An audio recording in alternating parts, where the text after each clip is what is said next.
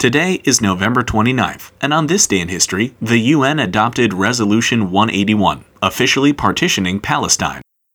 After World War I, Great Britain adopted the British Mandate for Palestine. You see, when the Ottoman Empire was defeated and subsequently collapsed after World War I, the victors divided up the remains. Britain was given governorship of a portion of the empire known as Palestine and Transjordan until such time as they were able to govern themselves. But during World War I, the British had issued the Balfour Declaration, stating their intention to establish a national home for the Jewish people within Palestine. After the war, when they actually controlled the territory, the British had to make good on their promise. That didn't happen, however, until 1947, well after World War II.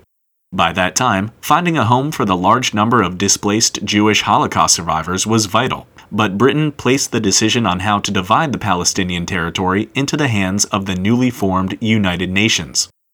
After months of hearings, deliberations, and tense negotiations, specifically between Jewish and Arab representatives within the UN, a decision was reached. After filibustering delayed a final vote for three days, the United Nations General Assembly voted 33 to 13 to implement the so called Partition Plan on November 29, 1947.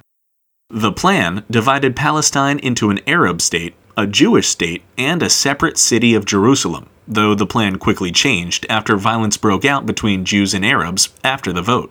In fact, that violence escalated into the 1947 civil war in Mandatory Palestine, which then rolled into the 1948 Arab Israeli War.